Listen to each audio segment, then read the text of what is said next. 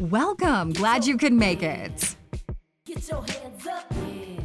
This is the Love and Sex Unfiltered podcast, hosted by licensed marriage and family therapist and certified Gottman Method couples therapist, Sonya Jensen.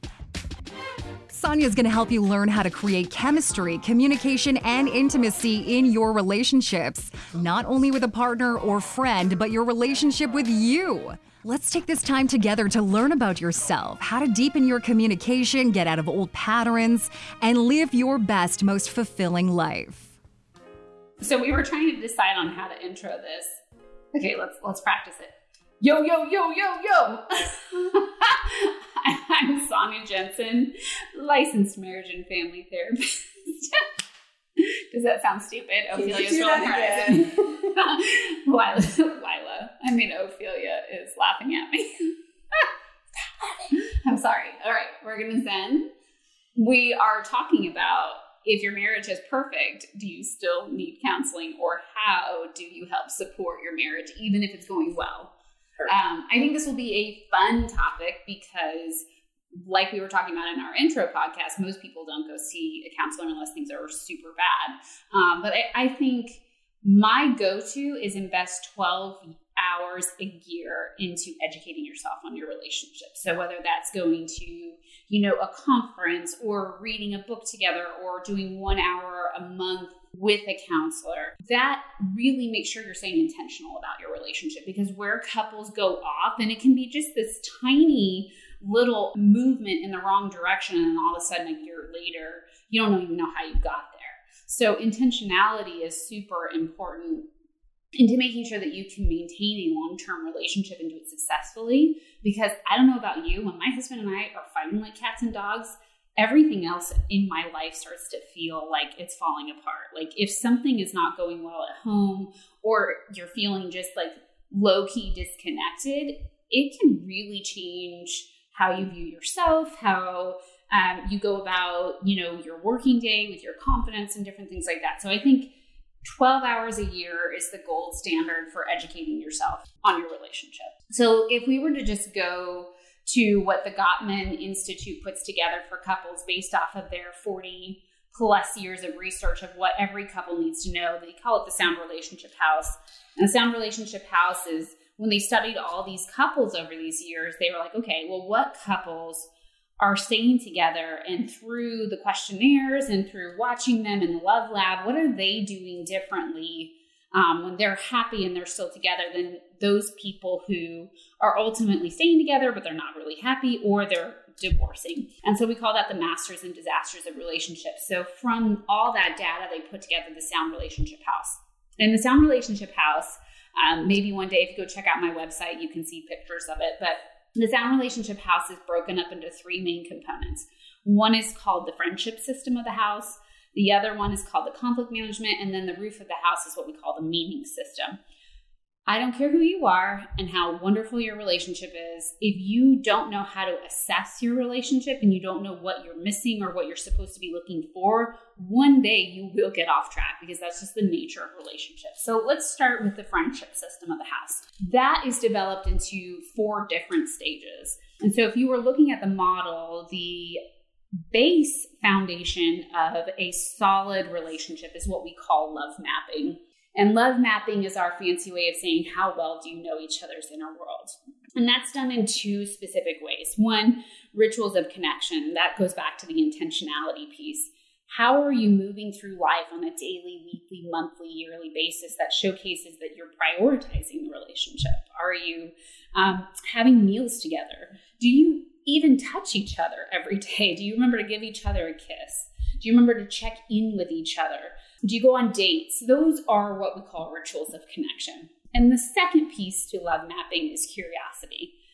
For any long term relationship, one of the first things that usually goes is curiosity because we kind of get into this habit and routine in our lives where we think we know and can anticipate what our partner's going to do, what they're going to say. And that, well, that's wonderful and it's great to know somebody that intimately it can cause a problem in conflict later on down the road because then you or your partner may feel pigeonholed into old narratives, right? Like what you did, you know, six months ago is still what you might do today, even though you feel like you've changed. And so I also think that it leads to a really kind of boring life if you feel like you know everything about each other. So, really, um, getting good at asking open ended questions of your partner. And an open ended question is a question that, that cannot be answered with a yes or no, um, but that invites a story. So, instead of asking my partner, you know, did you have a good day? I might say, Tell me what was your day like? And I want to make sure that I'm really intentionally mapping out my partner's day to day experience and the things that they've told me. Like if I knew they had an upcoming presentation or a test, like I want to be making sure I'm following back up and asking about that because I've literally taken a map and I'm mapping out what their existence is like and I'm showing interest and I'm showing curiosity and I'm asking them to explore that with me. You know, the second step is what we call uh, building fondness and admiration. And one of the big key indicators of how well um, a couple might maneuver through individual or marriage counseling is what they believe about each other to be true. So we all develop kind of negative narratives. That's just the name of the game, right? I might think, my partner never takes out the trash. She's so irresponsible, right? Or my wife doesn't find me attractive. She always turns me down every time I try to have sex. Those are negative narratives, right? Well, if I have that negative narrative, my brain isn't going to um, try to change that narrative for itself. It's going to confirm that narrative. So, building fondness and admiration is really verbalizing the things we do see our partner doing well so that we can change our narratives to be more positive. Whatever we look for, we'll find. So you really want to create this relationship where you're constantly verbalizing, I see you. Hey, this dinner is awesome. Here's a kiss on the cheek. Like, thanks for taking out the trash or folding the laundry, or I love when you snuggle with me. Like, just showcasing to your partner that you see them and that they're important. The third step to the friendship system is what we call turning towards versus turning away. All of us have needs. And in order to maintain healthy relationships, we have to be expressing those needs. So sometimes couples in long term relationships will either, like, if they've had issues with their partner or they don't feel like their needs are important, they'll start withholding them so when I hear like a lot of male partners will tell me, "Well, I don't, I don't have any needs. I just, I just want to have sex every once in a while." Like you're not giving your partner an opportunity to build trust with you. When you are withholding needs, you're also withholding your partner's ability to showcase you that they want to turn towards that and they want to meet that need. And sometimes if needs have been gone unmet consistently, my needs might turn into criticisms like, you never take me out on a date. I've asked you millions of times you know, to plan a date, right? But underneath that is that positive stated need of, I want to be important. I want to feel important. Can you plan that date for me, right? But when I come across as a criticism, more often than not, it's going to be met with defensiveness. And so, how we state our needs and connecting to our own needs is a personal development process. And then, oftentimes, if this is a struggle for a couple, a therapist needs to be involved. Anyways, you should stress on the point of saying what your needs are. Yeah. Because we know as women, we don't always want to say what our needs are. No, we don't. Because one, we're afraid of being too needy. Especially as women, after we have kids, we lose our sense of identity and our sense of self. So we stop asking for anything. More often than not, women will be the ones that will stop doing nice things for themselves, taking breaks, when they need to. And they don't really feel like a woman or a lover anymore. They kind of just feel um, like the person that does all the laundry and all the cooking and the cleaning and watching the kids. And that will also lead to sexual issues in the future too. Speak to on the male perspective of the clients that you have. Do you feel like men are also not addressing their needs in the relationship as well? Oh, for sure. I mean, I think when any couple ends up in counseling, there's some component of needs that's going unmet for both people. I will most of the time see men really just say, Tell me what you want and I'll do it. Like, I want to be a problem solver, right? But when I ask them, What are your needs? They'll say, I'm simple.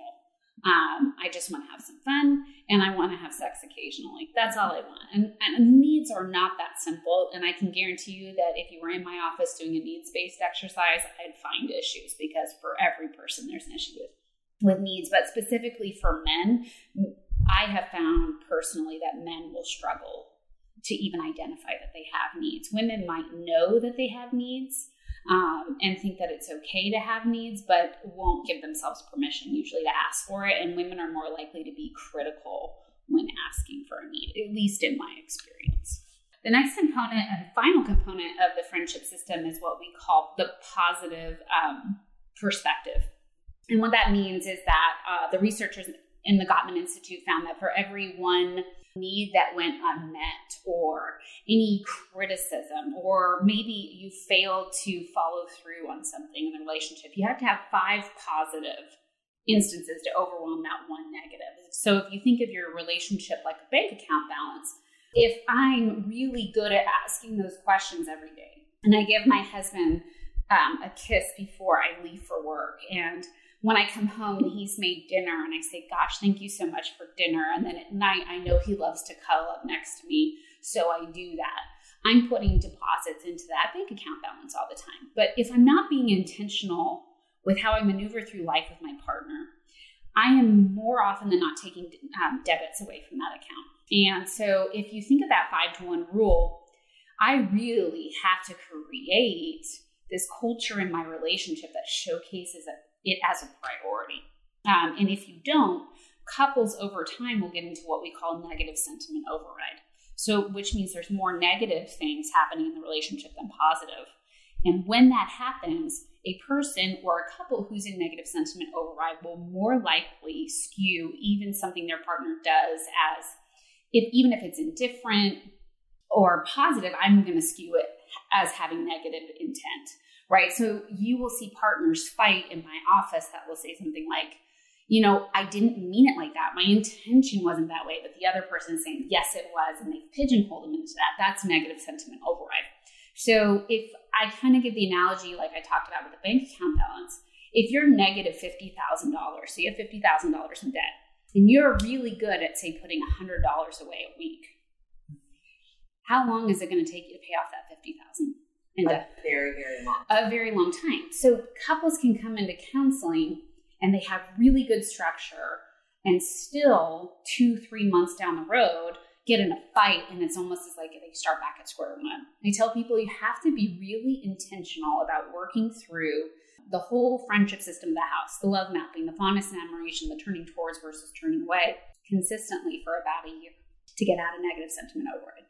So you've put a year into it. Yeah. You're starting to trek along. Yeah. You are turning towards. Yeah. And then you fight. Yeah. And it's a bad fight according to, you know, whomever, right. whomever started it or right. however the fight came about. How much more is it going to take to start over mm-hmm. again? Well, it it depends, right? Um, if you're early on in counseling and you've been trekking along, you might be able, with the right interventions, to heal and recover very quickly. And ultimately, when people go into couples counseling, usually it's because they suck at communication. And most counselors will go right to the communication issues instead of realizing that the friendship system is a mess. And what we know from the research is that couples who have a strong friendship system, those first four levels that I just talked about, they make faster repair attempts in conflict. So they might use humor, they might turn towards and say, you know what, you're right, um, or I'm sorry about that. Um, so it's really important to balance out building the friendship system with the um, with conflict management tools. But one, it depends on how quickly you get intervention and how effective those interventions are. And if you're willing to utilize the tools you're being given, more often than not, when couples really start fighting, and I'll get into this with the conflict management part of the house, um, is they don't, they go into self protect mode. And once somebody goes into self protect mode, getting them out takes a little bit of time. So, in order to really answer your question, I'm going to move to the conflict management part of the house. So there's different components to managing healthy conflict. And the first one is having influence. Um, usually, having influence looks like that's not how it was. This is how it was. And I chart I start to try to convince you of why you should only look at this situation through my lens. That's not healthy and positive influence. Positive influence is recognizing that there's two subjective realities to everyone's situation and they both have some validity. So, really, what I'm saying right there is that both people have to feel heard in order to hear. Um, and so you really slow everything down and help people move into a speaker listener role. And you have to learn what you do in each role to make it safe for that other person to share. And once they've shared, you ask open ended questions to really make sure you're building that love map. You're also showcasing some sort of empathy, like, oh, wow, that makes sense, or I could see how you saw it that way. And then I summarize to showcase I've heard it the way you intended me to hear it. And then we flip roles. And usually that resolves conflict more often than not. Okay. People just want to be heard. The second part to managing conflict is that 70% of what couples argue about, or roughly 70%, is perpetual conflict, meaning you're a different person, I'm a different person, we have two different lived experiences. And so how I see and view things is going to be different from you. And if we don't navigate perpetual conflict well, and we don't really know what we're fighting for, because we're never really fighting about what we're fighting about, we're fighting for something. You don't know what you're fighting for, your partner sure as hell doesn't know what you're fighting for, right? And so you just go round and round in circles. And what could have been something that's solvable, so say that other 30% of that conflict, everything becomes what we call a gridlock conflict, meaning we don't hear each other, we move in circles, or we avoid or we blow up. So it's teaching couples how to dialogue about issues in a healthy way instead of learning just to solve issues. Because there's going to be a vast majority of things you can't solve, but you have to learn to compromise around. And healthy compromise is a whole different podcast on its on its own. So we'll make sure to write that down. There's four things that John Gottman found in his research that if they are present in the dialogue, lead to very unstable communication patterns. We call those the four horsemen of the apocalypse. That's criticism, defensiveness, contempt, and stonewalling. So I call criticism the gateway drug. If I started with you like you this, you that, right? Automatically my partner's gonna get defensive, right? And because they got defensive now, I'm really fucking pissed. Now I'm gonna get louder and I'm gonna get more aggressive to try to get my point across. And that comes down as contemptible. I would never. You're such an asshole right? Um, and then usually my partner who got defensive might move into criticism. Well, you this and you that, and they might move to contempt. But ultimately, one or both people moves to what we call stonewalling. And stonewalling is where I feel like I'm talking to a brick wall. Like, thanks, that's awesome, and nobody gets anywhere. Um, and then my favorite part of teaching couples in managing conflict is the concept of flooding. Flooding is that fight or flight response, right? When my brain interprets a situation as not going in the direction that is safe or comfortable for me, it might sound the alarm to my sympathetic nervous system to start secreting adrenaline and cortisol. And when adrenaline and, and cortisol is secreted, people lack the ability to practice empathy and retain information. So you can meet with couples and they can say, I don't even know what we were fighting about. That's because their brain didn't store any of that information it just went into active fight or flight mode. So, based off of childhood issues and how you reacted to conflict in the past, might be the natural impulses that your brain uses when it's in that fight or flight response. You can also track this by looking at your heart rate. If you're an active exerciser, if your heart rate is over 80 beats per minute or more, your body's in active flooding. If you don't exercise that often, it's 100 beats per minute or more, especially ADD and different components like that. But couples should take at least a 20 minute break from each other when flooding has started.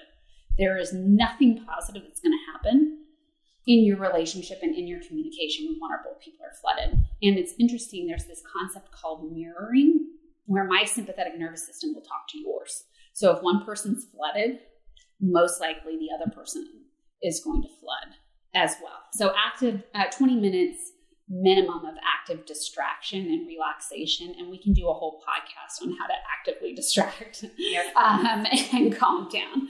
Um, so, managing conflict is obviously very tricky when you have to look for a lot of different components. And again, if I am not practicing engaging with your inner world, I lack any respect for you and we really do a really poor job of talking about our needs, the likelihood of you having any kind of compassion, empathy at all is going to be low. And that is going to directly impact how you're going to be able to maneuver through conflict. So, like I said, if you're waiting seven or eight years and you've been having high conflict, or even if your relationship is good and you have relatively low conflict, are you making sure that you know the rules of fighting fair and making sure that both people feel respected?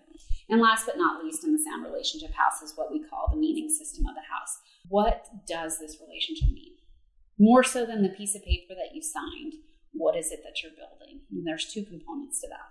One is, is my partner the person that celebrates me, that encourages me for my life dreams? And we talk about that. And, and I for them. And then two, what is our shared dreams? What are we building together? What's our vision for our family, for our marriage, for our community? What's the legacy that we're building? So, no matter who you are and in what stage of your relationship in, knowing how to assess different components of your relationship that could get better or acknowledging the parts that are good and how to keep them going well. Um, that's no matter where you're at, you can benefit from a really good relationship counselor to assess those things in your relationship. Give me some takeaways from the relationship house that I can do right now in my marriage. Right now in your marriage, one of the most important things to do is a 20 minute check in every night. We call that the stress reducing conversation. That our research showcases that couples who where both partners work are, are away from each other all day and have children spend an average of 20 minutes a week talking to each other. And of that 20 minutes, the majority of it is household related issues. So just slowing down and taking 20 minutes, just just check in. Tell me what you're feeling. Tell me what you're thinking stay away from all problem solving and just focus on listening and asking really good questions. That's that's going to be a huge benefit to your relationship. And also, what I love is what we call the six second kiss and embrace. John Gottman found that couples who spend an average of six seconds really kissing and holding each other, that gives their body enough time to build an oxytocin, which is the bonding hormone. So before I, I I usually put a ritual in before you leave and when you come home. So I always say the person who is leaving initiates that goodbye kiss, and the person who is already at home at night initiates the hello kiss and embrace. Just doing those two simple things can really be a huge benefit for your relationship. And then anytime you can, tell your partner that you appreciate them. Thank you for listening. There you have it. If this episode hit home for you, take a second to share it with a friend, screenshot it, and share it on Instagram, or leave a five star review on Apple Podcasts. If you want to learn more tips and stay connected with Sonya, follow her on Instagram at the Sonya Jensen. And if you want to find more information, you can check out her website at www.sonyajensen.com. Until next time, remember stay real, stay unfiltered, and dig deep.